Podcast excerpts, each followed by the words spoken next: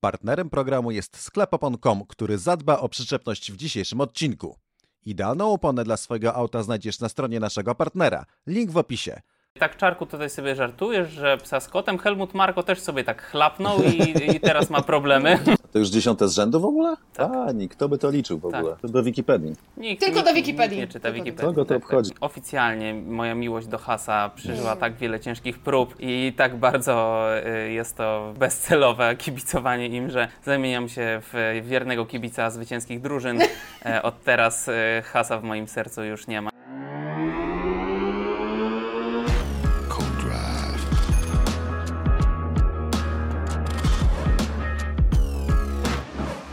Gede Morgen, tym holenderskim przywitaniem witam Was w Kodrajwie 39. Dlaczego holenderskim? Ponieważ Czarek bardzo mocno afirmuje w kolejnych programach, e, że Kodraj wprowadzi Max Verstappen. Wciąż nie, niestety Max Kapłon, albo stety dla niektórych. E, Witam serdecznie Aldonę Marciniak, która wciąż dochodzi do siebie po swoich 27 urodzinach. Dzień dobry Aldona. E, Świetna matematyka, Maksiu, tak dokładnie, dziękuję. E, I witam Cię Czarku, który dzwoni do nas ewidentnie z green screena, bo przecież nigdzie nie jest tak ładnie. Dzień dobry Czarku. Tak, witajcie serdecznie e, ze strefy konfliktu z owadami. E, porozmawiamy sobie z- owadami atakującymi. Tak, Tak. jest tu dużo jakby fauny i flory. Ale Cezary Tak, jest przygotowany. Szczególnie fauny. Z, ym, wielofunkcyjna rakietka badmintonowa. Git. Nie, bo nie ma lepszej obrony przed większymi owadami niż ba- rakietka badmintonowa. Wiem to jako zapalony badmintonista z dużym doświadczeniem. Nadaje naprawdę do, dużego przyspieszenia wszelkim osom, e, szerszeniom i tak dalej, tylko trzeba trafić. I już po czymś takim raczej one nas nie zaatakują. Najważniejszy trik to taki, żeby nie trafić w sąsiada, nie w osobę, co obok stoi, bo Ale osą no, czy może się rakietką? skończyć śpiesznie. Obydwoma, jak w tym dowcipie, że ten, że przychodzi facet i ma taką gębę spuchniętą i mówi, co się stało? Osa, ugryzła? Nie, szwagier łapatą zabił. Więc to też jest zagrożenie.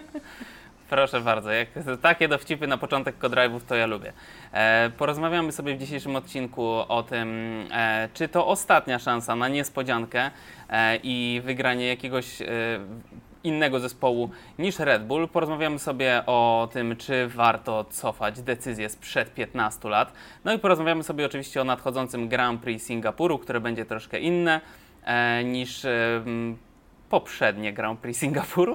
A dlaczego? A to się dowiecie. Dla tych, którzy nas oglądają, e, będzie bardzo dużo materiałów e, wizualnych z podróży Cezarego do tego miasta przyszłości. Ale zaczniemy sobie od propsów i disów za Grand Prix Włoch. Aldona Marciniak, proszę bardzo, e, props za Grand Prix Włoch.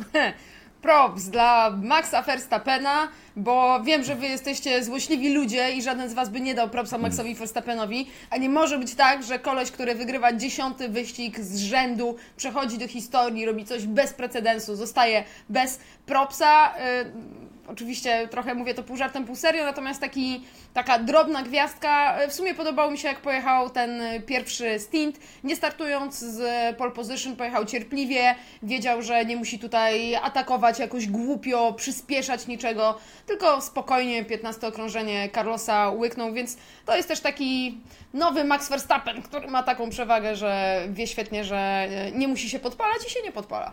To już dziesiąte z rzędu w ogóle? Tak. A, kto by to liczył w ogóle? Tak. To do Wikipedii. nikt, Tylko nikt, do Wikipedii. Nikt nie czyta Tylko do- Wikipedii. Co go to Tak, tak. obchodzi? No, no. No, niech będzie już ten props na maksa. Dobrze, Czarku, od Ciebie łaskawie y, swoim berłem królu. No Kogo to ja namaścisz? polecę Carlosem, bo nie, nie mogę inaczej, dlatego że Carlos po prostu zachwyca mnie ostatnimi czasy. E, Nie dość, że e, świetnie jeździ, to jeszcze odzyskał zegarek goniąc rabusiów, których aresztowano, za co w ogóle podwójne propsy, bo tak nale należy robić. E, Natomiast to nie no, weekend, w którym e, on był nadzieją i radością kibiców Ferrari, nie Charles Leclerc, który jest, zaczyna się zamieniać w rozkapryszonego dzieciaka, który po prostu dlatego, że nie dostał swojej młodej zabawki, to po prostu ma wszystko gdzieś i podejmuje ogromne ryzyko, także pod koniec wyścigu, moim zdaniem przesadził, aczkolwiek był to świetny spetak, spetak z tego, to Carlos jest tym, na którym można polegać, jest tym poważnym, dojrzałym facetem, który w kwalifikacjach pokonuje Maxa Verstappena, a e, o 13 tysięcznych sekundy, kiedy już wszystkim się wydaje kibicom, że nie będzie tego pole position, a potem w wyścigu dojeżdża do mety na podium. E, Więc dla mnie zdecydowanie props dla Carlosa. E, ode mnie props leci do Laja Malosona, e, naszego już nie debiutanta, już, już doświadczonego kierowcy Formuły 1, e, drugi wyścig w życiu. Co prawda jeszcze nie w punktach, ale bardzo mi się podoba, jak się rozwija ta kariera tego chłopaka. Mam, mam, nadzieję, mam nadzieję, że namiesza w kociołku pod tytułem kierowcy na miejsca w teamach Red Bulla i trzymam za niego kciuki, za niego i za Oskara Piastriego obecnie najmocniej. E, no to disy lecimy, tą samą kolejnością. Aldona, disik. E, mój dis y, zbiorowy, wiem, że tego nie lubimy, ale mam nadzieję, że wybaczycie, idzie, do Alpin, który e, ma za sobą fatalny weekend. Kierowcy odpadają w Q1, obaj po raz pierwszy od lat wychodzą kompletnie jak zbite psy, bo nie mają pojęcia, co się dzieje, nie mają pojęcia, czemu samochód jest tak wolny, czemu się w nim tak źle czują. Ostatecznie no, w wyścigu z takich pozycji startowych niewiele więcej da się, da się uwalczyć. Esteban Okon dodatkowo, e, dodatkowo ściągnięty e, wcześniej e, nie kończy z powodu, z powodu problemów, więc no Piękne były gadki jeszcze sprzed e, paru wyścigów o tym, jak my wciąż chcemy walczyć o czwarte miejsce. No nie, no nie, to, to, to, to nie jest nawet blisko tego. Jedyny plus taki, że zostaną sobie na ziemi niczyjej, natomiast Alpin, która jest w trakcie bardzo dużej reorganizacji, bez dotychczasowych szefów e, zespołu, ma naprawdę bardzo duże problemy. No ja też miałem tak, grupowego disa, e, ale już nie będę dawał, bo zrobi się z tego naprawdę Saudama i Gomora i nas, nie wiem, zdemonetyzują mm. za to. Więc żeby pójść znowu na single, to opowiem Szala e, Leclerca, który jest dla mnie wielkim rozczarowaniem ostatnich tygodni. Naprawdę no, jest mi strasznie przykro, bo wierzyłem w niego cały czas. Cały czas wierzę, że jest ultra szybkim kierowcą. Być może nawet najszybszym obecnie w Formule 1, choć oczywiście te różnice są minimalne, ale to, co odwala i te całościowo i, i, i, i z gorszy weekend od Carlosa Sainza i potem powiem tak, mam tutaj mieszane uczucia, bo z jednej strony w kierowcy Ferrari dali nam fantastyczny spektakl. Naprawdę ten wyścig się oglądał jak na szpilkach i to było super. A to dlatego, że wyszło. Równie dobrze mogło nie wyjść, Aha. równie dobrze mogło się zdarzyć. Był ten moment, kiedy no, na ostatniej próbie na zblokowanych kołach myszkował Leclerc z lewej do prawej, żeby w Sainza nie przywalić. E, moim zdaniem to był przejaw jego frustracji, przejaw tego, że chciał się pokazać tym włoskim kibicom jakoś z, z, tej innej strony. On się tak niby uśmiechał, nie był w dobrym humorze, ale moim zdaniem to jest znowu taki przejaw takiej dziecięcej desperacji. Natomiast tu mam do Was pytanie, dlatego że y, bardziej o Freda Wassera, bo to Fred Wasser powinien był zarządzić i powiedzieć, że nie robimy tego. A potem z niego żartował Charles Leclerc w telewizji, tak, czy pytał, czy mu ten, czy, czy serce mu tak nie, nie, nie stanęło, coś w tym stylu. Czy uważacie, że Wasser zrobił dobrze, czy źle? Bo dla mnie, dla spektaklu zrobił super. Natomiast są opinie, że jednak pokazał, że jest po prostu zbyt miękki, że tak naprawdę e, absolutnie priorytetem było dla niego ukrócenie tego, dlatego że A, mogli się zderzyć, B, mogli zniszczyć sobie opony i na przykład nie dojechać do mety na jeden stop. Jak uważacie? Moim zdaniem e, zrobił źle z dwóch powodów. E, to znaczy, to poka- inaczej, to pokazuje dwie rzeczy. Po pierwsze, pamiętacie e, cytat z Toto Wolfa, którego możemy nie lubić za wyrachowanie, ale on powiedział kiedyś coś, z czym należy się zgodzić. E, lepiej wyjść na tych złych, niż wyjść na idiotów. I było tak blisko, żeby Ferrari wyszło na idiotów w tym momencie. A druga rzecz jest taka, że ja mam wrażenie, że Wasserowi wydawało się, że tym zarządził, bo on im powiedział, możecie walczyć, ale nie, ale nie ryzykując. I jemu się wydawało, że on przekazał czysty komunikat. E, jego kierowcy, no jeżeli to jest e, walka bez ryzyka, ewidentnie, ewidentnie inaczej to rozumieją. A więc jemu się wydawało, że zarządził tą walką w miarę okej, okay, ale też dając sobie jakieś e, pole bezpieczeństwa. Jego kierowcy zrozumieli to zupełnie inaczej. Komunikacja, sorry, nie dogadali się. Ja mam e, tak jak Czarek, że cieszę się, że to zrobił dla spektaklu, natomiast tak jak Aldona, myślę, że to była po prostu akurat sytuacja chwili nieprzemyślana do końca. Miał farta, że po prostu nic się mm. nie, nie wydarzyło. Myślę, że on, to nie jest tak, że on ma jakąś strategię, którą będzie realizował, tylko po hmm. prostu uh, dobra, teraz spróbuję mu wsadzić łeb w ciasto, a teraz powiem ścigajcie się. Dobra, też na tej zasadzie to jest po prostu. E, to e, ja wrócę jednak do Sodomy i Gomory i do zbiorowych e, disów. Chciałem tutaj złożyć oświadczenie, mianowicie oficjalnie moja miłość do Hasa przeżyła tak wiele ciężkich prób i tak bardzo jest to bezcelowe kibicowanie im, że zamieniam się w wiernego kibica zwycięskich drużyn. Od teraz Hasa w moim sercu już nie ma. Nie, no ciężko po prostu się kibicuje takiej drużynie, która nie daje żadnych oznak, że coś tam, ktokolwiek chce, żeby tam było lepiej. e, przedłużenie kontraktu Magnusa Najhulka było już takim gwoździem po prostu do trumny mojej kibicowskiej miłości, także Hasie żegnaj. Do następnego. No. Zasypali Może to na kiedyś, mądrze. Ktoś... Tak jest. Może jak, może jak, e, jak kiedyś ktoś cię kupi, Ginie, Hasie, to wtedy. Jak ktoś będzie Ale chciał tym- sprzedać w ogóle tego. Przepraszam, że, że się nie wejdę w No, słowo. Chciałem tak, tylko tak, dodać, że moim zbiorowym kandydat, kandydatem też był Has, tak więc tutaj mieliśmy zgodnie, ale uznam, że priorytet na Disa musi mieć zdecydowanie Charles Leclerc. Absolutny marazm e, w hasie. E, Ale przechodzimy e, do tego tematu, w którym marazmu nie ma, być może po raz ostatni, czyli czy Singapur to ostatnie miejsce na niespodziankę, czy zwycięży tu ktoś inny niż e, Max Verstappen, nie, powi- ja powinienem mówić niż Max Kapłon e, lub, lub e, król ulicy Sergio Perez. E, Helmut Marko powiedział tak: Jeśli zwyciężymy w Singapurze, to myślę, że jest szansa, że zwyciężymy już wszędzie. Oczywiście teraz to jest już naszym celem, żeby to zrobić. Żeby, żeby pobić ten rekord, który- Tak, tak, tak, tak. E, Żeby być pierwszą ekipą w historii, której się to uda.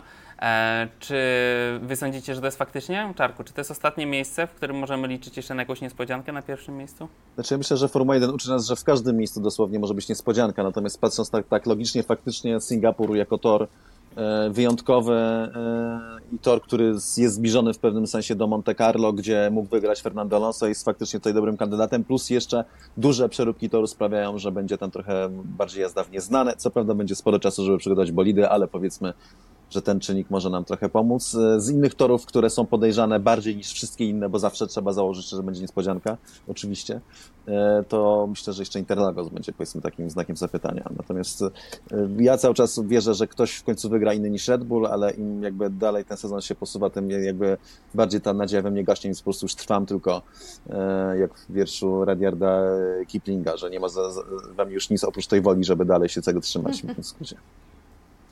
O matko, piękne, to było piękne. Czy była jeszcze kiedykolwiek e, tak piękna odpowiedź w Kodrawie? Przypomniało mi się a propos odpowiedzi. Chciałem Aldonę przepytać ze Star Warsów, ale dobra, na inny Nie. To taki ukłon do poprzednich, ukłon do poprzednich odcinków. E, No ale Aldona, Lewis e, Hamilton e, mówi, że w Singapurze powinni być troszkę e, lepsi. Z kolei e, znalazłem taką wypowiedź pana, który nazywa się Oliver Harden. To jest dziennikarz z Planet F1. E, moi drodzy, e, bo tutaj były pytania, kim jest. E, mm, powiedział tak: Wygląda na to, że Mercedes wciąż nie ma pojęcia, co Red Bull robi, że jedzie tak szybko. To oczywiście jest w jakiejś kontrze do tego, co mówią o Mercedesie, tak? Światełko w tunelu, małe kroczki. Ale czy Mercedes może być tą ekipą? Jak sądzisz? Czy, czy, czy bardziej byś postawiła na przykład na McLarena jednak, albo, albo Fernando Alonso? Słuchajcie, no, na, pewno, na pewno e, ten tor powinien bardziej sprzyjać e, Mercedesowi na tym torze wszystko się rozbija o docisk. E, Na takich torach Mercedes jest zwykle, jest zwykle lepszy. Nie wiem, na Węgrzech mieli, mieli pole position Louisa Hamiltona. Mm, Więc, więc to jest nadzieja. Trochę szybsze teoretycznie powinno być, e, powinno być kilka innych e, ekip. No, no tak, może też, może też Aston. Aston Fernando Alonso czekał na, ten, na to, żeby ten wyścig na mocy się już skończył. Dla nich tak naprawdę tam jakiekolwiek punkty to, była, to było damage limitation e, i czekają na, na Singapur. No oczywiście e, Fernando Alonso to wspomnienia Crashgate. E, więc e, nie wiem, czy to jest ten moment w scenariuszu, kiedy możemy wszyscy zapytać Cezarego, bo Cezary tam był wtedy, bo to e, była pierwsza edycja nocnego Grand Prix Singapuru, żeby trochę wrócić wspomnieniami do tego, bo też w kontekście tego, co teraz wyrabia Felipe Massa, to cały czas jest to bardzo ciekawe i bardzo żywe. Będziemy jeszcze wracać. możemy. Chociaż myślę, że możemy przejść teraz już do sprawy Felipe Massy tak naprawdę i poruszyć tutaj temat Crashgate. A co do pierwszego wyścigu, to Czarek nam jeszcze powie. Czy Czarku, twoja mina wskazuje, że ewidentnie chciałbyś poruszyć Ja chciałem zostać jeszcze przy temacie, mówiąc szczerze, dlatego że mamy Aha, no takie predykcje, proszę. co się może wydarzyć. Ja uważam, że Ferrari ma też szansę na mocny występ, tylko obawiam się, że będzie tak jak no, we wszystkich większości wyścigach, czyli będzie Red Bull i potem może o wiele bliżej niż na innych torach, ale jednak, że będziemy mieli tą, tę grupkę pościgową, między którą możemy wybierać, czyli właśnie Mercedes, Aston Martin, e, Alf, e, Boże, Ferrari. Ferrari myślę akurat na tym torze powinno sobie też radzić dobrze, bo tu nie ma szybkich łuków, jako takich są tylko proste i wolne zakręty, zazwyczaj 90 stopni. E, Alpine to jest taka kolejna nadzieja, że będzie trochę lepiej. McLaren zagadka. Lando Norris twierdzi, że McLaren się no, trochę poprawił, bo jeśli chodzi o te wolne zakręty tego typu, których nie brakuje właśnie w Singapurze, więc to będzie znowu taki no, kwestia potwierdzenia tego, że tak faktycznie jest. Alfa Tauri to jest team, któremu należy się przyjrzeć, dlatego że Alfa Tauri ma wprowadzić poważne upgrade na ten tor, ma pójść bardzo mocno w stronę konstrukcji Red Bulla. Pamiętajmy, że koncepcją Alfa Tauri na, na, ten sezon i na poprzedni było to, żeby pójść mocno inną drogą niż idzie Red Bull. Przez to Red Bull jakby... Mocno w odzież. Tak, tak, tak, tak. W konstrukcji bolidów bardziej szli, żeby one by lepiej pasowały do tego, do kombinezonów i do urody kierowców, podczas gdy Red Bull szedł na prędkość na Maxa Verstappena. Tak. To był żart, jak widzę, nie, nie wyłapaliście, albo tak słaby, że po prostu w żenadzie nie wiecie, co, jak się zachować. E, więc Alfa Tauri oczywiście odchodzi do tego na przyszły sezon, ale mówi się, że także na ten wyścig e, na Singapur po prostu jest mocne pójście w stronę koncepcji aerodynamicznej Red Bulla, więc jeżeli to zadziała, no w pierwszym wyścigu ciężko może będzie to od razu ogarnąć, bo znowu kwestia ustawień, dostrojenia e, po zmianach, ale jak nie Singapur, to być może już Japonia będzie tym momentem, który będzie odbiciem dla Alfy Tauri. Yuki Tsunoda w punktach?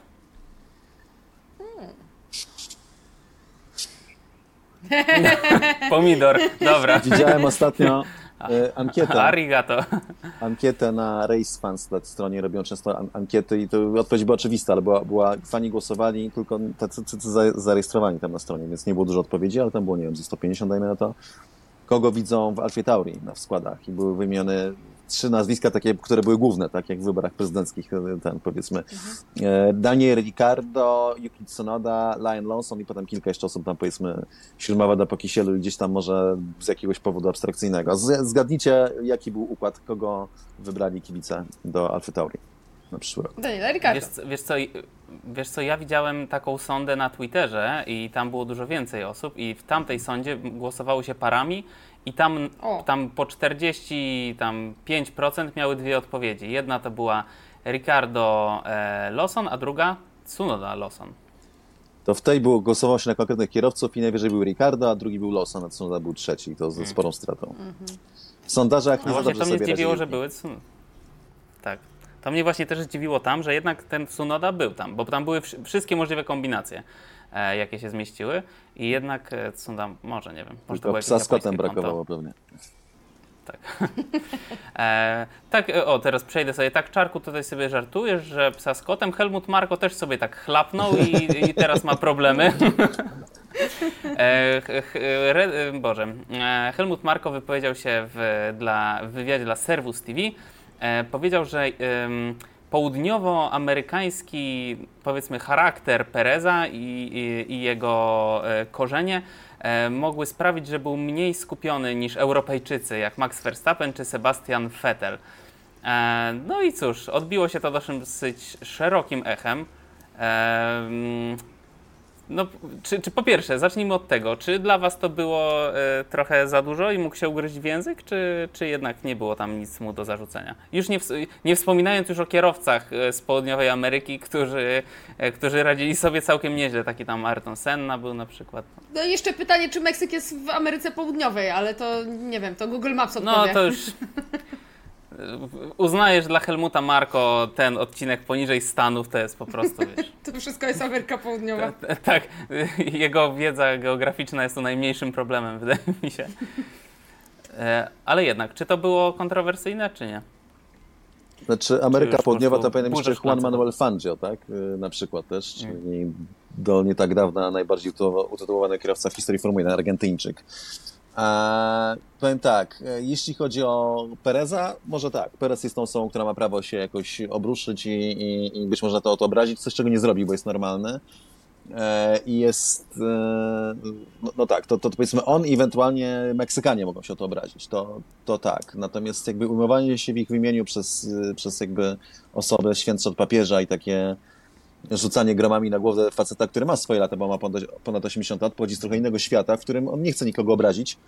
E, to jest oczywiście znak naszych czasów, ale jest to e, absolutna przesada. Jest takie pojęcie tego cultural appropriation, czy jakieś takie e, postrzeganie, które wywodzi się ze Stanów i oczywiście przychodzi na Europę według mm. tych nowych myśli, że nie możesz, nie wiem, na, na przykład mówiono, że nie można nosić dreadów nie będąc osobą czarnoskórą, czy po prostu e, no Warkoczyków to tak, chyba czarnym człowiekiem, warkoczyki warkoczyki, bo to jest jakby kradzenie ich kultury, co jest absolutnie absurdalne, bo jakby ten, jakby ten element mody to wprowadzili wikingowie akurat, to wszystko się wodzi z Europy jeszcze dalej, więc to, to, to pokazuje totalny kretynizm tego podejścia, ale jest taki fajny miejsce, e, taki, e, taki fajny filmik widziałem na Instagramie, że chodzi koleś, który jest przebrany za Meksykanina, tak w takiej czapka z dużym rondem, nalepione sztucznie wąsy i taki no, obciachowy strój ala Meksykanin i pyta ludzi, czy, czy, czy to jest obraźliwe. I najpierw pyta oczywiście tych ludzi takich, tych prawych właśnie, tych, co bardzo uważają na uczucia innych i żeby nikogo nie obrazić i czują się jakby winni za to, że, że e, setki lat temu było coś nie tak, prawda, w układach międzyludzkich i oni wszyscy mówią, nie, nie, tak nie można, to jest właśnie to cultural appropriation, obrażasz Meksykanów, a potem pyta Meksykanów i wszyscy mówią, nie, zajebiście, w ogóle fajnie wyglądasz, cwany, nie, wszystko jest cool. Więc to jest mniej więcej moim zdaniem e, ten problem znowu poruszany we współczesnym świecie. Nie było to eleganckie, ale też za bardzo bym się tym e, nie przejmował. Natomiast mam jeszcze jedno pytanie, bo chyba zabrzmi jak Helmut Marko, ale musi moim zdaniem jednak e, no jest jakby wpływy kulturowe nie tylko mają jakieś znaczenie, jeśli chodzi o sport. Typu na przykład, no, jak się spojrzy na, na przykład na sprinterów albo na koszykarzy, to wydaje mi się, że jednak jest tam duża tendencja, która dotyczy czy to krajów pochodzenia, czy, czy po prostu y, tego, y, czy koloru skóry, mówiąc w skrócie. I przed tym się nie da uciec. Możemy udawać, że tak nie jest, ale to ma znaczenie. A jeśli chodzi o Formułę 1, to na przykład, no przyznam, że widziałem jednego dobrego kierowcę z Japonii, natomiast nie widziałem nigdy żadnego świetnego kierowcy z Japonii w Formule 1. Yy, I jakoś wszyscy z grubsza mieli podobne cechy, yy, czyli ten taki tendencję do, do popełnienia błędów i, i do takiej właśnie na te po prostu, wydaje mi się, ambicjonalno-nerwowym. Może Kamui Kobayashi nie tak bardzo, byli w tym kierowcy lepsi gorsi, ale byli zawsze, więc no, ostatecznie nie da się uciec od tego, że jednak są jakieś różnice y, między, między nami ludźmi, co jest piękne, a nie straszne i że no, odnotowywanie tego nie jest aż takim, no, z całą pewnością nie jest zakłamaniem. O. Nie wiem, co na to Aldona. Przy sprinte, przy, przy jeszcze zanim e, wetnę się, przy sprinterach i koszykarzach myślę, że tutaj mają e, większe znaczenie cechy fizyczne, które wynikają e, z tego, gdzie na przykład Jamajczycy się rodzą i jaka tam jest kultura tego biegania i przemieszczania się. Tutaj mówimy o cechach chyba też charakteru bardziej, ale na przykład wszyscy polscy kierowcy F1 byli świetni, więc to jakby jest. Myślę, że to jest, Ale- a- a- że to jest bardzo dobra puenta. E, Doktor Helmut e, chlapnie, co mu ślina na język przyniesie nie raz, nie dwa i dobrze dla nas, bo mamy o czym rozmawiać bardzo często, gdy mówi o sporcie, o swoich kierowcach, o rywalizacji. Dla mnie to jest tak naprawdę bardziej historia o tym, jak, jaką pozycję w zespole ma Sergio Perez i, i jak jest e, traktowany. E, Na pewno nie jest traktowany super, hiper, duper poważnie. To, że oni go teraz e, ugłaskują, Christian Horner ugłaskuje i mówi tak, to będzie nasz kierowca na kolejny rok, w sytuacji, w której dzień wcześniej Helmut Marko mówi, no nie wszystkie kontrakty w Formule 1 są pewne. To też e, pokazuje, że no, Sergio jest taką trochę maskotką, taką trochę... nie jest człowiekiem, od którego będą, e, będą wymagać jakoś ekstra, bo oni wiedzą, gdzie jest jego sufit. I ta wypowiedź też o tym świadczy. Oni wszyscy świetnie sobie zdają sprawę, kogo wzięli na ten, na ten drugi fotel. I w związku z tym to też nas trochę powinno tak em, zluzować, jeżeli chodzi o ciśnięcie tego nieszczęsnego Pereza. E, Ostatnia rzecz, czy na miejscu Helmuta Marko wyszlibyście wieczorem w Mexico City na spacer bez ochroniarza? Może to nie być e, za, dobra, za, dobry, za dobry pomysł. E, je- Jedna rzecz e, mi się przypomniała. Cezary uważał, że to nie była taka, taka duża sprawa, natomiast e, mi się to bardzo rzuciło w oczy. Jak byliśmy na Moncy na prostej startowej, na, znaczy na prostej startowej byli kibice, my byliśmy na pit lane i Red Bull świętował e, podwójne zwycięstwo. E, No i oczywiście dziesiąte z rzędu zwycięstwo Maxa. Było mnóstwo kibiców na prostej jeszcze. E, I oni skandowali czeko czeko. I naprawdę cały czas tam było czeko, czeko, nie było nic dla Maxa. I Perezowi było głupio, bo oni się ustawiają do tego zdjęcia. On słyszy to czeko, czeko, Verstappen słyszy to czeko, czeko. On się tak śmieje i tak do tego Maxa, o Jezu, i do, i do Helmuta, o matko, e, they are unbelievable, oh, oh my, oh my. tak. W tym momencie dla słuchających e, nas e, powiem, że Max A, wykonał tak. uniwersalny gest kciuka przy, przy gardle. Przez się. Słuchajcie, jak jest ta czołówka przed Grand Prix Meksyku, że będzie ta, ta, ta, ta, Oj, ona jest to cudowna. powinien być, to powinien być Perez, wiecie, z laleczką wodu Marco i Mm. Że przez te swoje dwie sekundy wbija. Przechodzimy do następnego tematu, czyli e, rozgrzebywanie spraw sprzed 15 lat, e, odbieranie Mistrzostwa Świata, przyznawanie go komuś innemu, czyli Felipe Massa w swojej krucjacie E, wraca do 2008 roku. E, może nie wszyscy wiedzą, więc e, szybko zarysujemy aferę Crashgate 2008 rok, pierwszy wyścig w Singapurze. Fernando Alonso jeździ w zespole z Nelsonem Piquet Juniorem. Fernando w tym sezonie nie idzie zupełnie. To będzie jedyny wyścig, który wygra. Na 12 okrążeniu Fernando Alonso zjeżdża po nowe opony. Jest to, ta sytuacja wydaje się być dziwna w tamtym momencie, E, nie wydaje się już taka dziwna, kiedy e, chwilę potem Nelson Piquet Jr. przydzwonił w ścianę, wywołując tym samym e, neutralizację. Wyścig kończy się zwycięstwem Fernando Alonso. Głosy w padoku E, osób, które wiedzą o co chodzi e, w, na poza anteniu, rozmawiają o tym, że coś tu chyba nie gra. E, pamiętam, Czarek opowiadał, że sam Robert był wściekły, kiedy wysiadł z bolidu, że siedząc w bolidzie wiedział, że coś tutaj jest grubymi nićmi szyte, mm, ale sprawa zostaje zamieciona pod dywan. E, do następnego roku, kiedy to Nelson Piquet Jr. nie może się e, dogadać w sprawie nowego kontraktu e, w zespole, więc postanawia odpalić, wybiera przemoc po prostu i mówi jak to było rok temu, że Flavio Bretore, jego szef, namówił go, aby w tę ścianę przydzwonił. Sezon 2008 skończył się zwycięstwem w Mistrzostwach Świata Louisa Hamiltona i teraz czego chciałby Felipe Massa? Felipe Massa dąży do tego, żeby anulować wyniki tego wyścigu, w ogóle anulować, e, wyciąć je z. z nie odbył się, e, albo odbył się, ale nikt nie zdobył punktów, ponieważ w tym wyścigu Lewis Hamilton zdobył 6 punktów, Massa nie zdobył nic, ale ostatecznie Lewis Hamilton pokonał go w wyścigu o Mistrzostwo Świata o jeden punkt. Czyli w takim wypadku anulowanie wyników odejmujemy 6 punktów Hamiltonowi, zwycięża Massa. Bardzo proszę.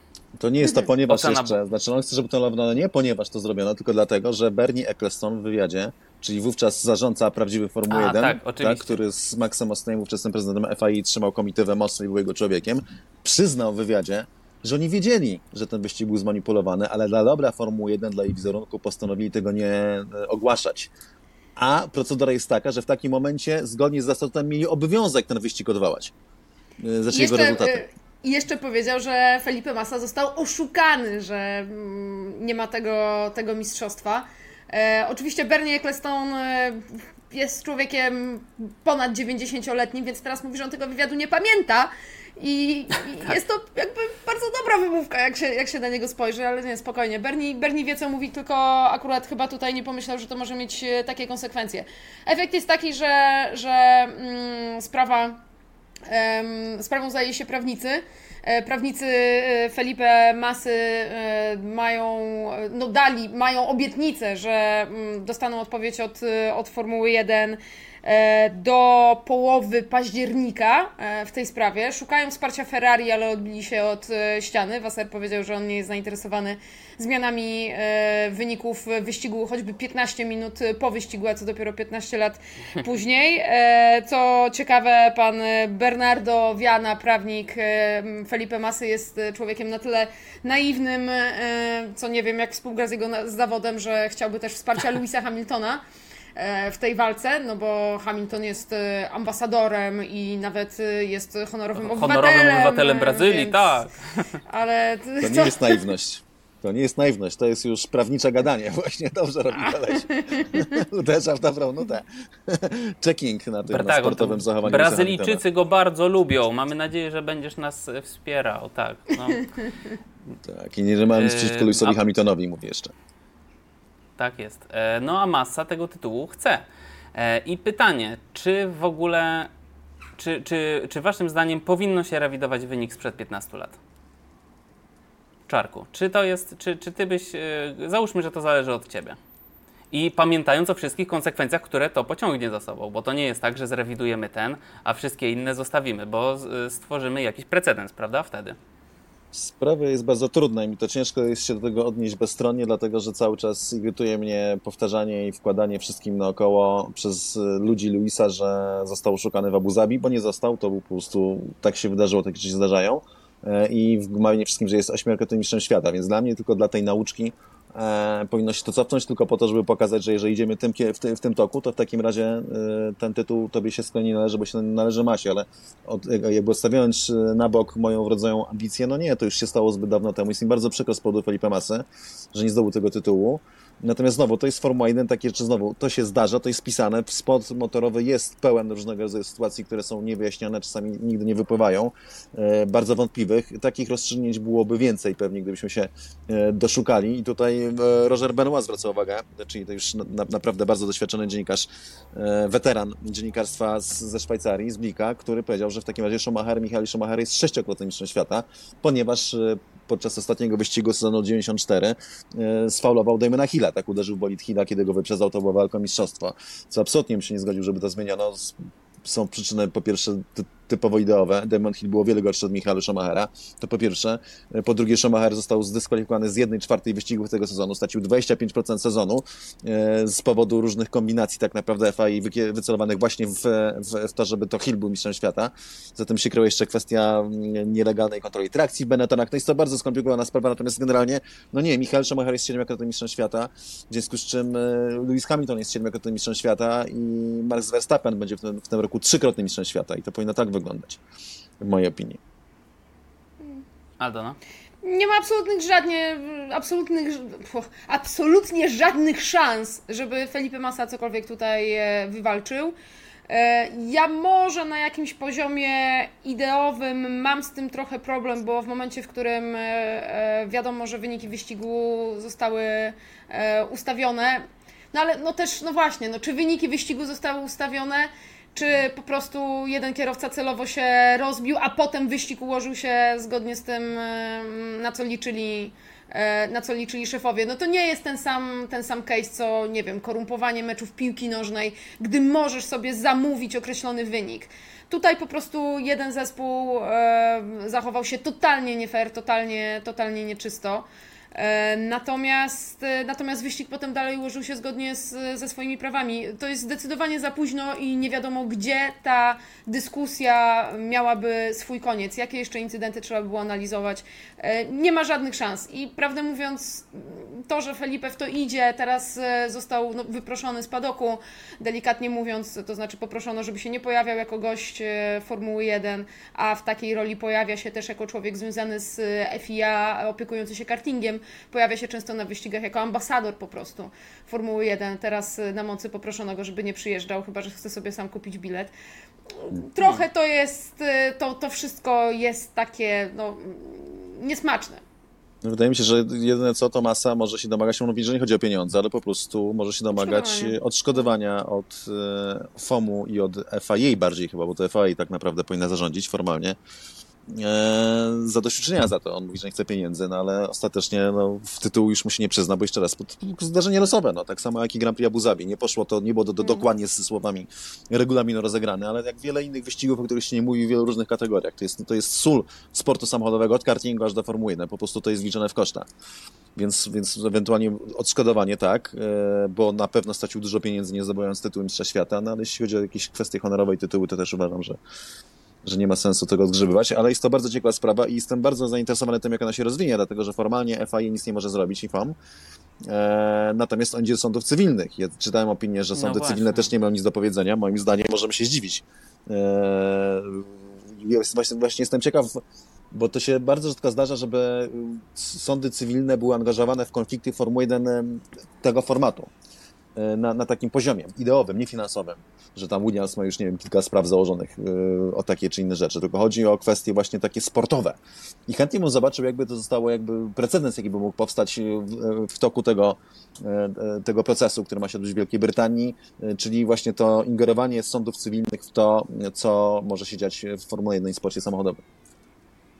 No właśnie, bo jeżeli sąd cywilny coś orzeknie, to wtedy w ogóle bierzmy się za wszystkie sporty. E, bierzmy mm. piłki, e, mecze piłki nożnej, gdzie na przykład był niesłusznie uznany gol, bo był spalony, a nikt tego nie zobaczył i tak dalej. No. Mm, tak. e, to wtedy, wtedy to by była jakaś totalnie gigantyczna lawina odgrzebywania i no bo dlaczego nie? Jeżeli w jednym przyznali, to teraz wszyscy będą iść, tak?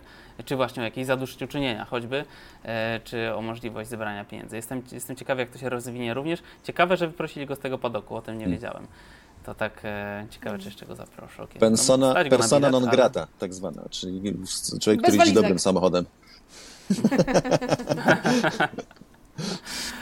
Em, Tym radosnym akcentem przejdziemy teraz do e, Grand Prix Singapuru 2023. Tutaj sobie e, porozmawiamy e, bardzo szeroko i dużo, bo to i fajny wyścig, i fajne miasto, i fajne wspomnienia, i fajne wszystko. E, Zaczniemy zgodnie z e, porządkiem, e, czyli przypomnę e, poprzedni rok. E, W zeszłym roku zwyciężył właśnie wspominany już król ulicy Checo Perez. E, To był mokry wyścig, e, e, padało, Verstappen lekko poirytowany, skończył siódmy. Pamiętam, że tam była taka akcja, gdy próbował wy, wyprzedzać Leclerca chyba i tam tak mocno przeszarżował. To był taki, ewidentnie był lekko podminowany. Pamiętam, że było strasznie mokro, pamiętam zdjęcia z koncertu Willa Yema, gdzie wszyscy tonęli po kostki w błocie i jakieś takie historie. A teraz przeczytam z przewodnika kibica na sezon 2023 Cezarego Gutowskiego. E, Pole position zdobył e, Charles Leclerc e, z czasem 1.49.4.1.2. E, Podium wyścigu to był Sergio Perez, Charles Leclerc i Carlos Sainz na trzecim miejscu.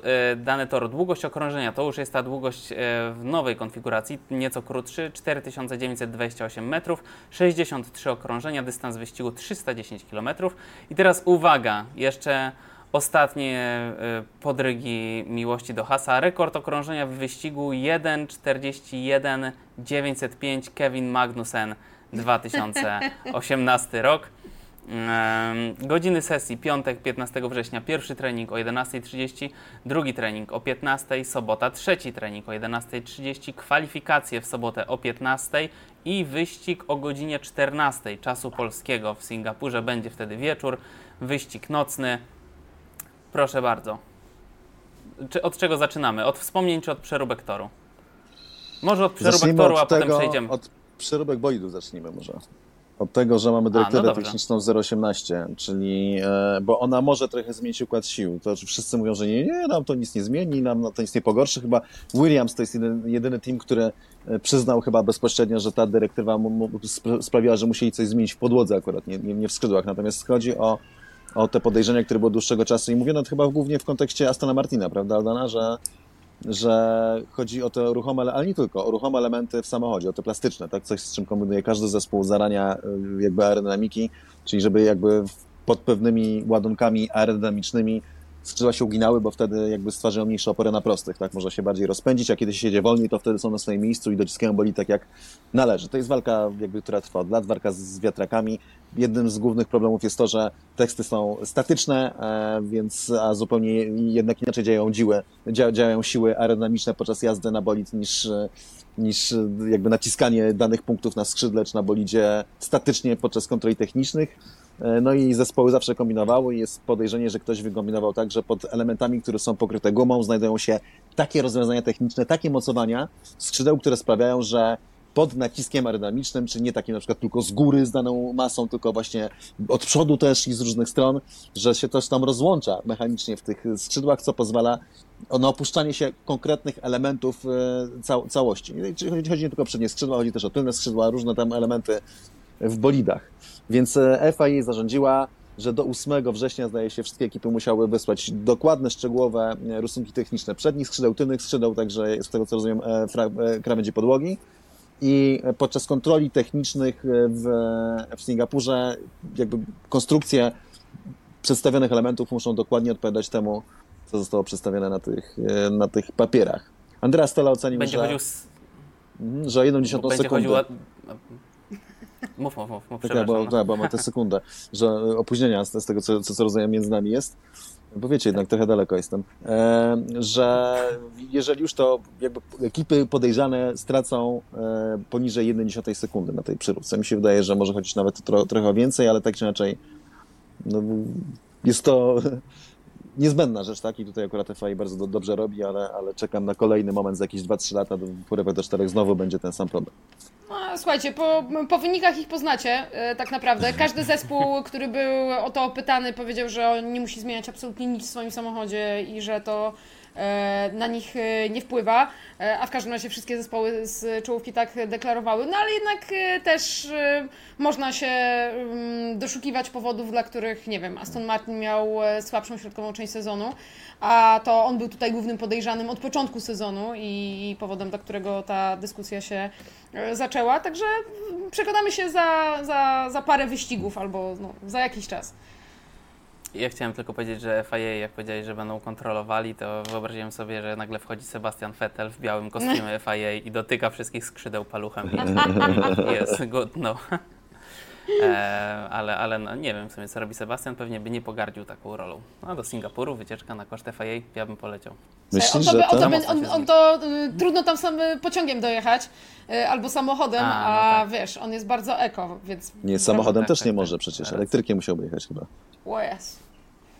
No to jeśli nie wyjechał na początku sierpnia do tego Singapuru, to możemy uznać, y, że go raczej nie będzie. A, a- a tego tak naprawdę nie wiemy. Możemy się zdziwić. On taki, wiecie, z brodą, nie golił się, tylko jechał po prostu.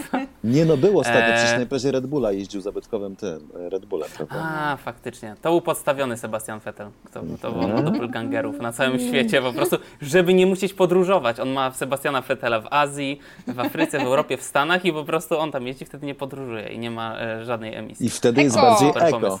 Eko, jak No tak, tak, Władimir. tak, jest jak dokładnie tak. Władimir. Właśnie. E, To teraz przejdziemy do przeróbek toru. E, Usunięcie zakrętów od 16 do 19, e, czyli z 23 zakrętów robi nam się 19. Teraz to będzie druga najdłuższa prosta, potencjalnie czwarta strefa DRS. Skrót jest niby mały, bo skrócił nam się tor o trochę ponad 100 metrów, ale oczekiwany spadek czasów to, uwaga, 10 sekund. To już nie tak mało. Proszę, Aldona. Mm, No, słuchajcie, z, zmiany toru są tak naprawdę e, spore, o, o wiele większe niż to e, mogłoby się wydawać z, zmiany samej długości okrążenia. Tracimy dwie szykany, cztery zakręty, które to były takie prawie 90 stopni, bardzo wolne.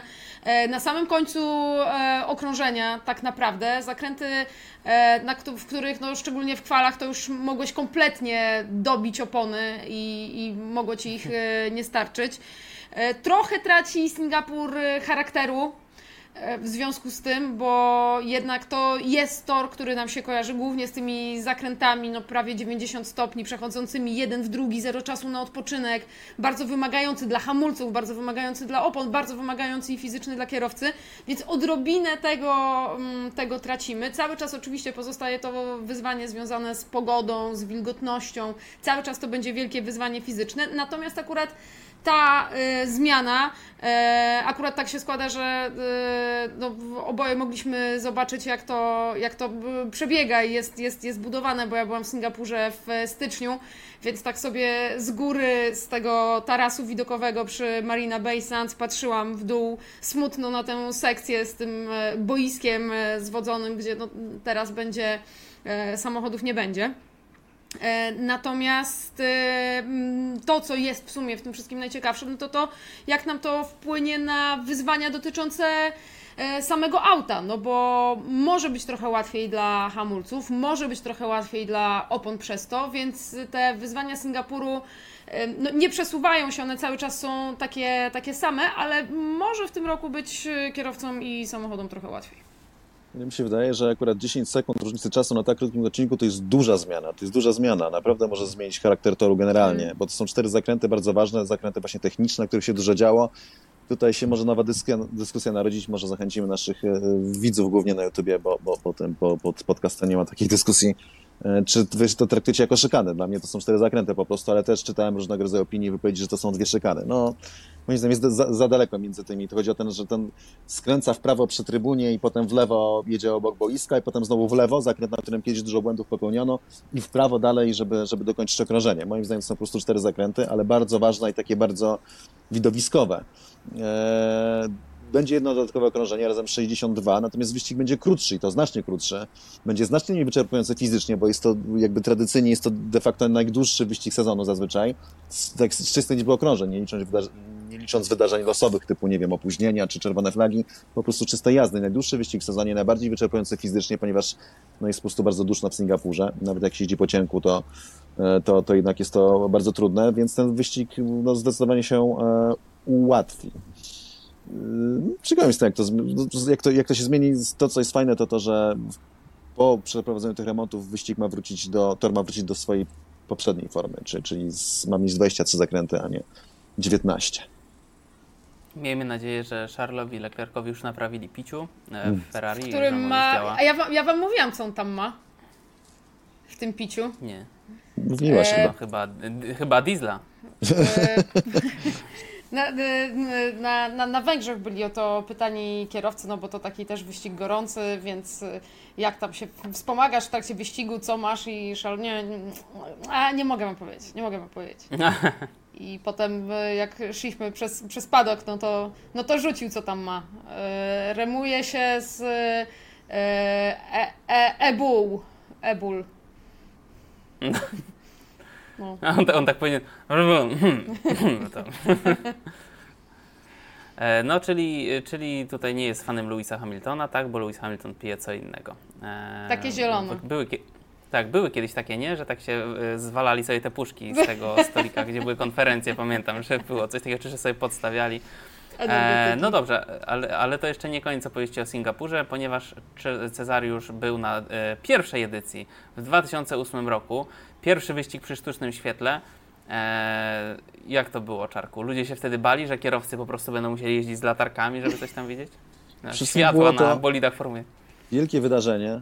E, I taki na pierwszy ruch oczywiście Bernie Ecclestone to zarządził, że zrobimy pierwszy wyścig przy sztucznym świetle. Wiele znaków zapytania, kto będzie, czy to nie będzie za mało światła, czy oczy się nie będą kierowcom za bardzo męczyły, a co to będzie, jak będzie padało i będzie to światło sztuczne. I było po prostu takie wielkie, teraz to jest, te wyścigi nocne są zupełną oczywistością. Wtedy było bardzo dużo znaków zapytania. Pamiętam też pierwszy raz widok tego toru, jak już przy, przy, przyjechałem tam w środę, już byłem chyba pierwszego dnia, potem we czwartek na dzień prasowy i te po prostu rzędy e, lamp wywieszonych wzdłuż toru, to strasznie fajnie wygląda z zewnątrz w ogóle, wyznaczają taką nitkę toru, jak się po ciemku patrzy na tor. Więc wyglądało to bardzo e, spektakularnie. Ostatecznie okazało się, że wszystkie obawy były z grubsza zupełnie mm, nietrafione, tak? Wyścig po prostu odbył się bardzo, bar- bardzo fajnie, tak? Był ba- bardzo interesująco, bo był taki wypadek w jakimś dziwnym miejscu, toru kierowca wypadł akurat tak, że, że ten dźwig nie mógł dojechać, więc musiała być neutralizacja. Nelson Piquet chyba się nazywał. Dużo się wydarzyło w tym pierwszym wyścigu. I, i ostatecznie no, bardzo szybko się okazało, że, to wyścig, że jest to wyścig bardzo, bardzo lubiany. Druga rzecz, która była totalnie nietypowa i też mi się bardzo podobała, to było to, że no, wyścig został skonstruowany tak, żeby odbywał się w godzinach jakby przyjaznych dla Europejczyków.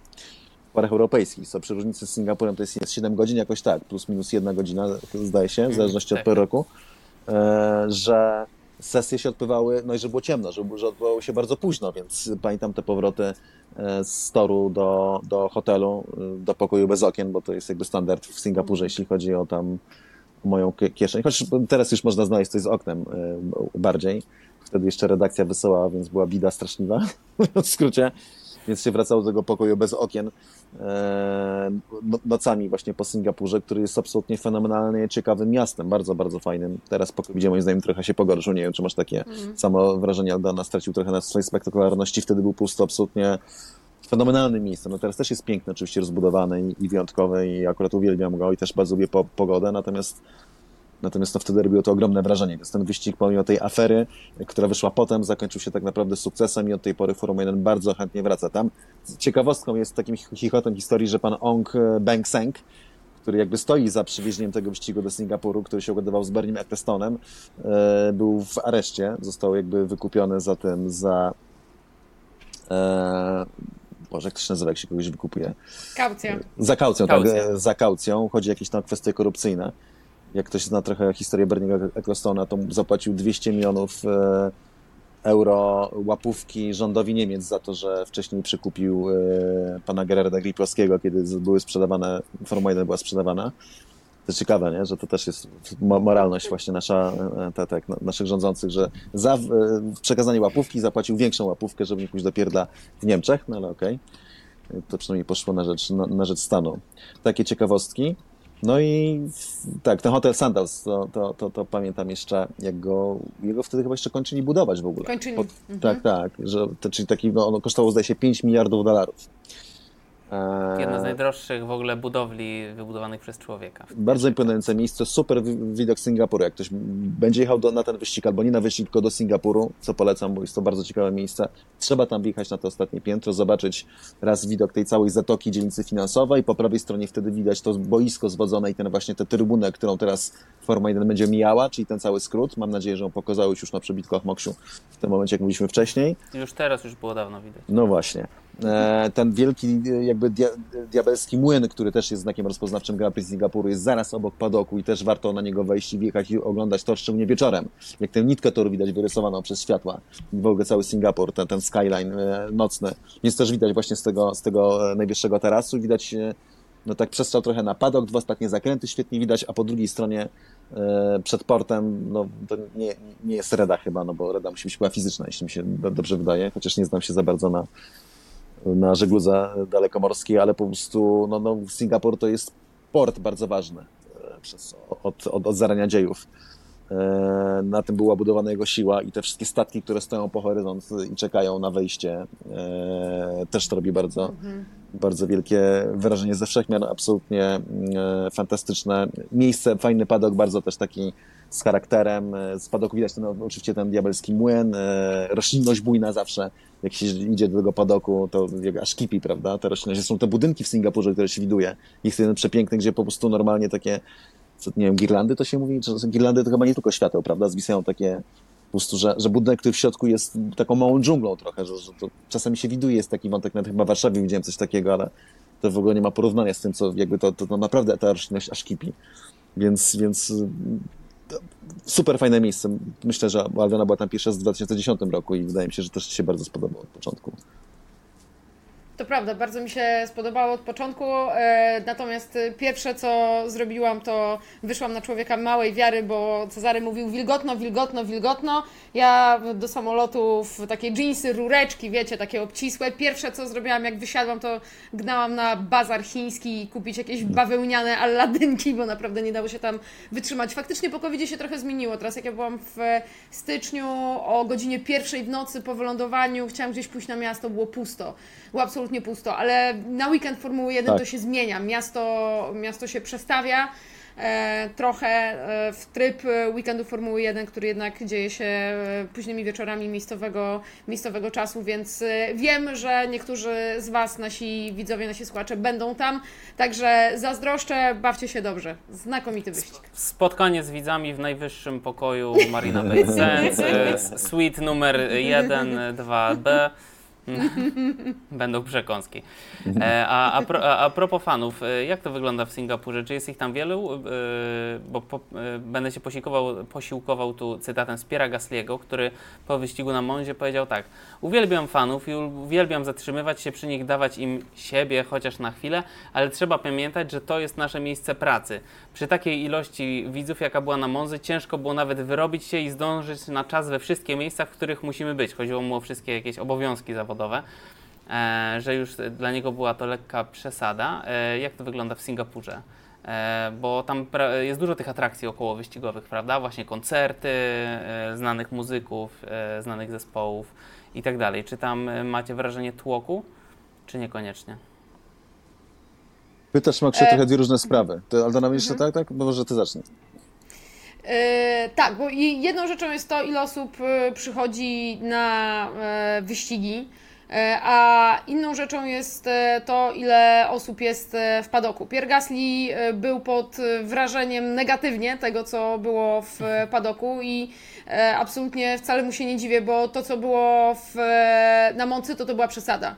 To było naprawdę, to było za dużo. Ten, ten padok od 8 rano był pełny ludzi, nie dało się szpilki włożyć, kierowcy nie mieli jak przejść. To, co się działo tuż przed sesjami, tuż po sesjach, to, to, to, super wygląda, fajnie jest być tego częścią, ale dla nich to musi być jakaś, jakiś koszmar. Naprawdę oni nie byli w stanie, nie byli w stanie normalnie, normalnie przejść po padoku. A padok jest, powinien być w założeniu tym miejscem no, najbardziej, najbardziej ekskluzywnym. Natomiast e, w tej chwili tylu jest sponsorów przy Formule 1, tyle, tylu jest y, klientów, którzy mają swoich gości, e, mają prawo zaprosić swoich ludzi, mogą tam też wejść kibice, wprawdzie z, najdroższymi wejściówkami za miliony monet do padok klubu, ale mogą się tam pojawić. Coś, co za Berniego Ecclestona było do, nie do pomyślenia. Padok był naprawdę wtedy bardzo hermetycznym miejscem.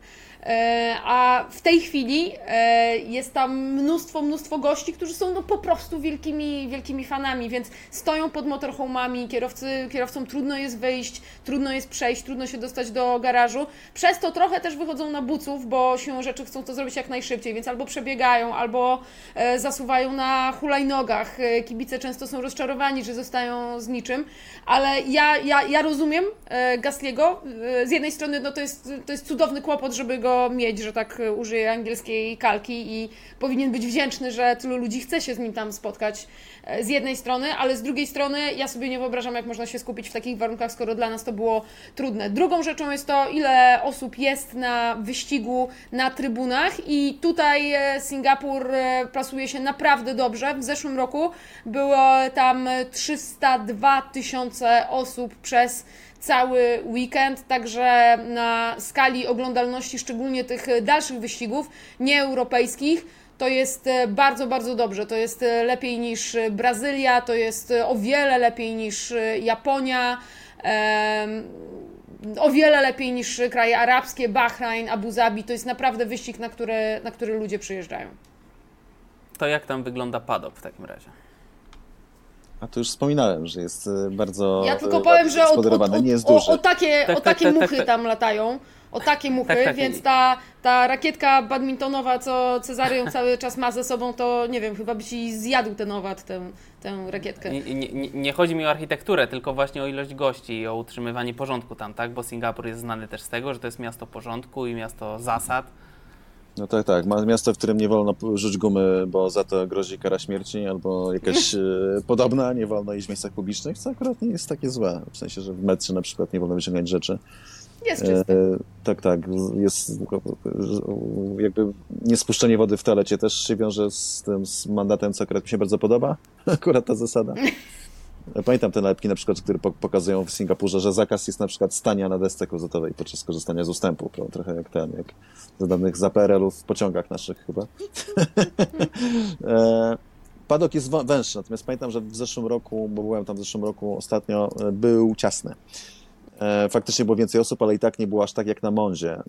I też było dość ciasno na prostej startowej, choć cały czas moim zdaniem tegoroczna Monza po prostu w ten roku jest jeszcze gorzej, pobiła, bije te rekordy. Chodzi o to, że, że Liberty Media, która jest właścicielem Formuły 1, no, idzie mocno w stronę jeszcze większej monetyzacji na wszystkim. Amerykanizacja na wszystkim, co się da, więc przekracza pewne granice, co się wiąże z tym, z tym że stara się, e, moim zdaniem to jest początek, ale jestem przekonany, że w krótkim czasie się okaże, że nagle będzie coraz trudniej dostać akredytację dziennikarzom prasowym, a szczególnie jeżeli nie będą z brytyjskich redakcji, z wielkich redakcji, wtedy będą, e, będzie to bardzo mocno ograniczane.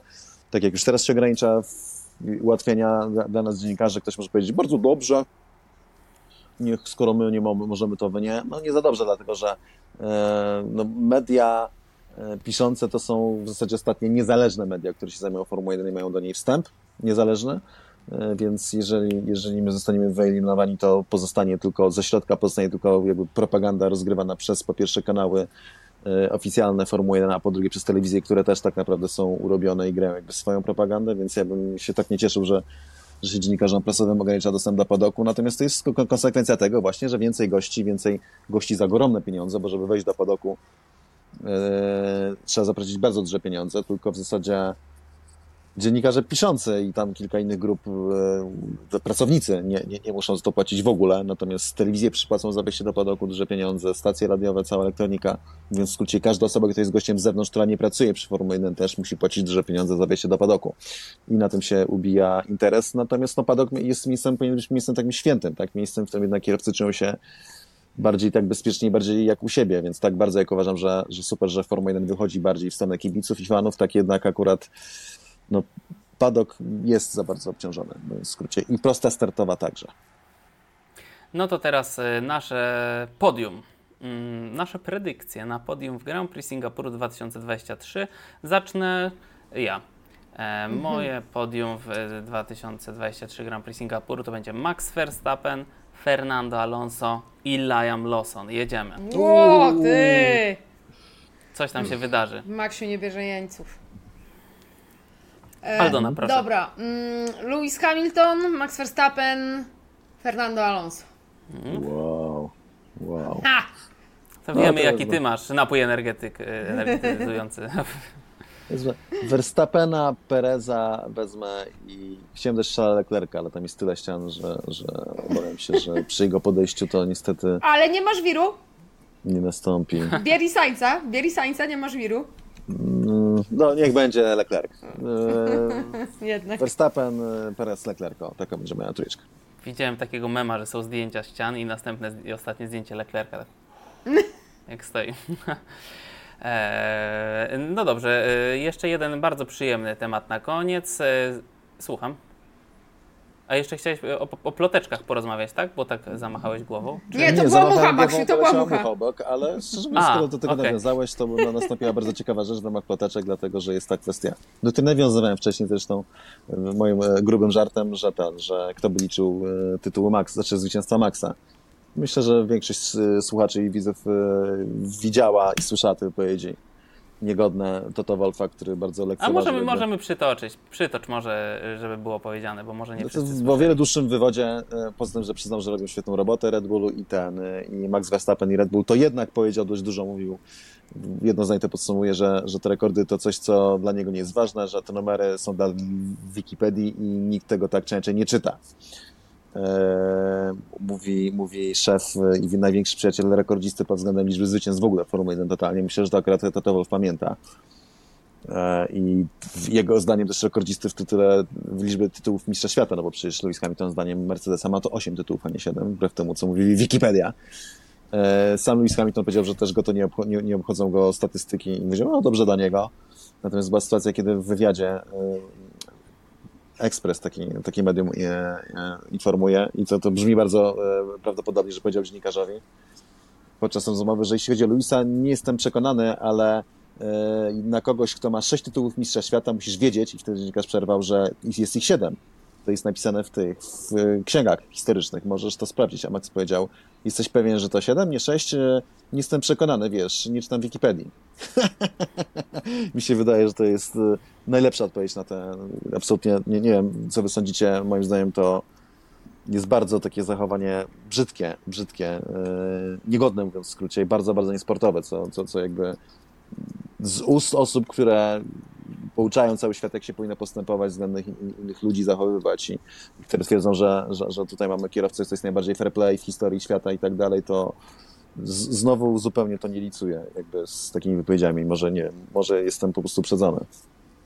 Nie, dla mnie to też jest lekko żenujące, bo to są osoby przecież inteligentne, z wielką klasą i, i kulturą i taka, takie powiedzenie, przecież wszyscy wiedzą, że w momencie, kiedy to by się odnosiło do Louisa Hamiltona, mówiliby, że to jest bardzo ważne, że on ma 100 tam 3, tak, a nie 99 i pamiętajcie, wszyscy to wiedzą. E, słabe to jest dla mnie też. Ale też wiecie, e, bądźmy fair, e, akurat ta, te- ten wątek zaczął nie Lewis Hamilton, tylko Toto Wolff. Ja nie mam nic przeciwko temu, że, że Lewis Hamilton nie będzie tutaj w pierwszych słowach gratulował Verstappenowi, o jakie fantastyczne osiągnięcie. E, On tego nie zrobił, powiedział coś wymijającego, że do- rekordy nie są istotne. Dobra, pal 6, ale przynajmniej tego nie dyskredytował, tego osiągnięcia e, Maxa Verstappena. To, to, to zrobił. E, I w tym momencie no, to, jest chyba, to jest chyba niepotrzebne, ale tutaj akurat no, samego Luisa jakoś szczególnie ja bym nie winiła. No ja też nie winię Luisa tak bardzo. Nie, nie, to ja do- też dodałem mówiłem o Toto Wolfie, tak. Mm. Tak, tak, chodziło mi o to za Wolfa. E, no dobrze, to teraz mucha nam przerwała, więc wracamy. E, Maksiu, Maksiu tak. czy ty też widzisz, że o, o tutaj Cezary ma muchę? O chyba tak tu. Tu Cezary, no. no. Mocno. Nie, wiesz, mo, moc, mocniej. No, dawaj, dawaj, to taka. E, miły temat. E, zwycięstwo e, Orlen Team WRT, e, czyli Rui Andrade, Luis Deletraz i e, Robert Kubica e, na Fuji. E, na wyścig przed końcem, e, oczy- oczywiście mówimy o wyścigach WEC, e, na wyścig przed końcem Mistrzostwa Świata na wyciągnięcie ręki zespołu. 33 punkty przewagi nad drugim zespołem polskim Inter Europol Competition, czyli matematycznie rzecz biorąc, Orlen Team WRT musi dojechać najdalej siódmy, żeby zdobyć Mistrzostwo Świata. Aldona widzę, że już tutaj w, rozgorączkowała się i sprawdza. Ja to wszystko wiem z TikToka Czarka, tam były podane twarde dane. Nie musi pani sprawdzać.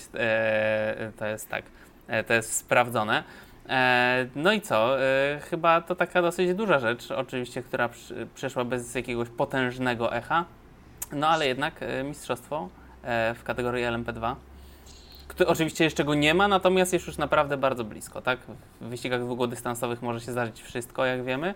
Natomiast no chyba wszyscy na to liczymy, Czarku. E, ja tylko, jeśli, jeśli mogę, tylko z jedną, z jedną rzeczą, e, z, jed, z, jedną tylko, tylko z jedną. E, skąd te wszystkie wyliczenia, bo e, jesteśmy przyzwyczajeni do systemu punktowego z Formuły 1, bo nie wiem, też taki jest w WRC na przykład i tak dalej. Natomiast w długodystansowych Mistrzostwach Świata są różne systemy punktowe w zależności od tego, jaki mamy wyścig i dlatego na przykład Le Mans jest punktowane podwójnie za zwycięstwo 50 punktów, punktów, a nie 25.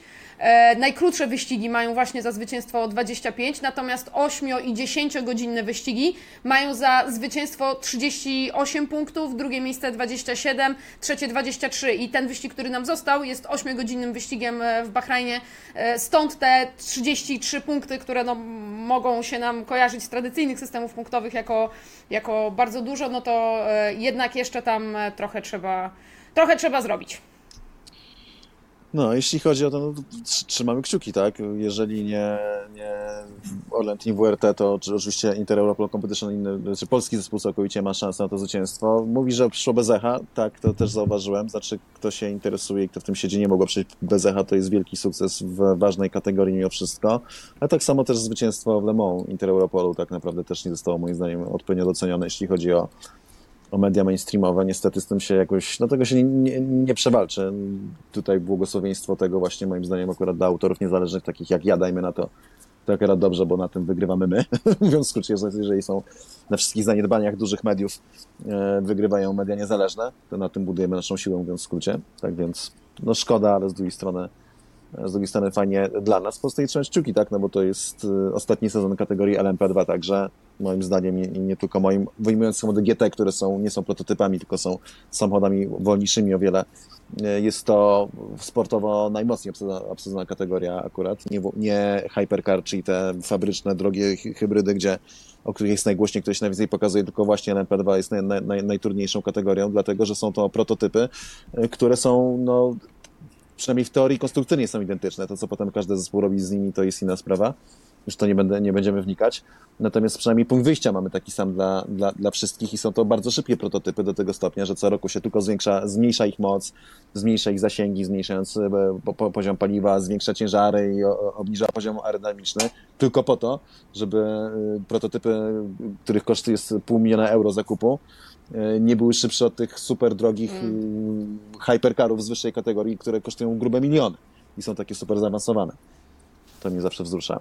Tak więc, no co, pozostaje tylko trzymać kciuki z ten Bahrain, bo po prostu to, to mistrzostwo w LMP2 w WEC-u będzie super fajnym ukoronowaniem kolejnego etapu i po prostu czekać na to, co dalej się będzie działo z Albertem Kubicą w, w, w, jego karierze wyścigowej, co na razie jest dużym znakiem zapytania i też czytam, dużo pytań przychodzi. No, mówiąc szczerze, nie, nie jestem się w stanie wypowiedzieć na tym etapie, dlatego że sam nie wiem, w skrócie. Ale jak będziemy w Bahrajnie, wyścig jest 4 listopada, jeśli dobrze pamiętam, w sobotę. Sobota.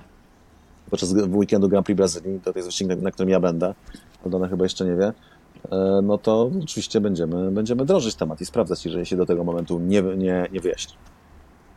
A jeżeli Was interesuje kategoria LMP2 i jak wyglądają te prototypy za pół miliona, to na kanale Czarka na YouTube jest taki bardzo fajny nowy materiał, w którym Robert Kubica opowiada o swoim samochodzie. Tutaj właśnie teraz się pojawia karta do tego materiału, ale jeszcze go e, wrzucimy zaraz na koniec e, podcastu. E, także zachęcamy, bo jest bardzo wartościowy i bardzo ciekawie Robert opowiada i nawet jak się człowiek nie zna, to wszystko rozumie. E, bo ja się nie znam, a zrozumiałem. I jest na przykład taki przycisk, co jest napisane na nim kill. Chcecie wiedzieć, co się nim zabija? To zobaczcie to materiał. Tak, tak jest. E, a za dzisiaj Wam e, serdecznie dziękuję. E, słyszymy się w zasadzie już niedługo, bo przed Grand Prix Japonii, prawda? Czyli to Tak. już w zasadzie, który będzie Za tydzień, tydzień. po Singapurze. Tak, trzymamy kciuki za Leja Malosona, żeby miał punkty do naszych predykcji sezonu. E, trzecie miejsce, pamiętajcie kto to mówił. E, dziękuję, dziękuję Wam bardzo, miłego wyścigu i e, do usłyszenia. Dzięki piękne. Pa. Thank you. Thank you. Thank you.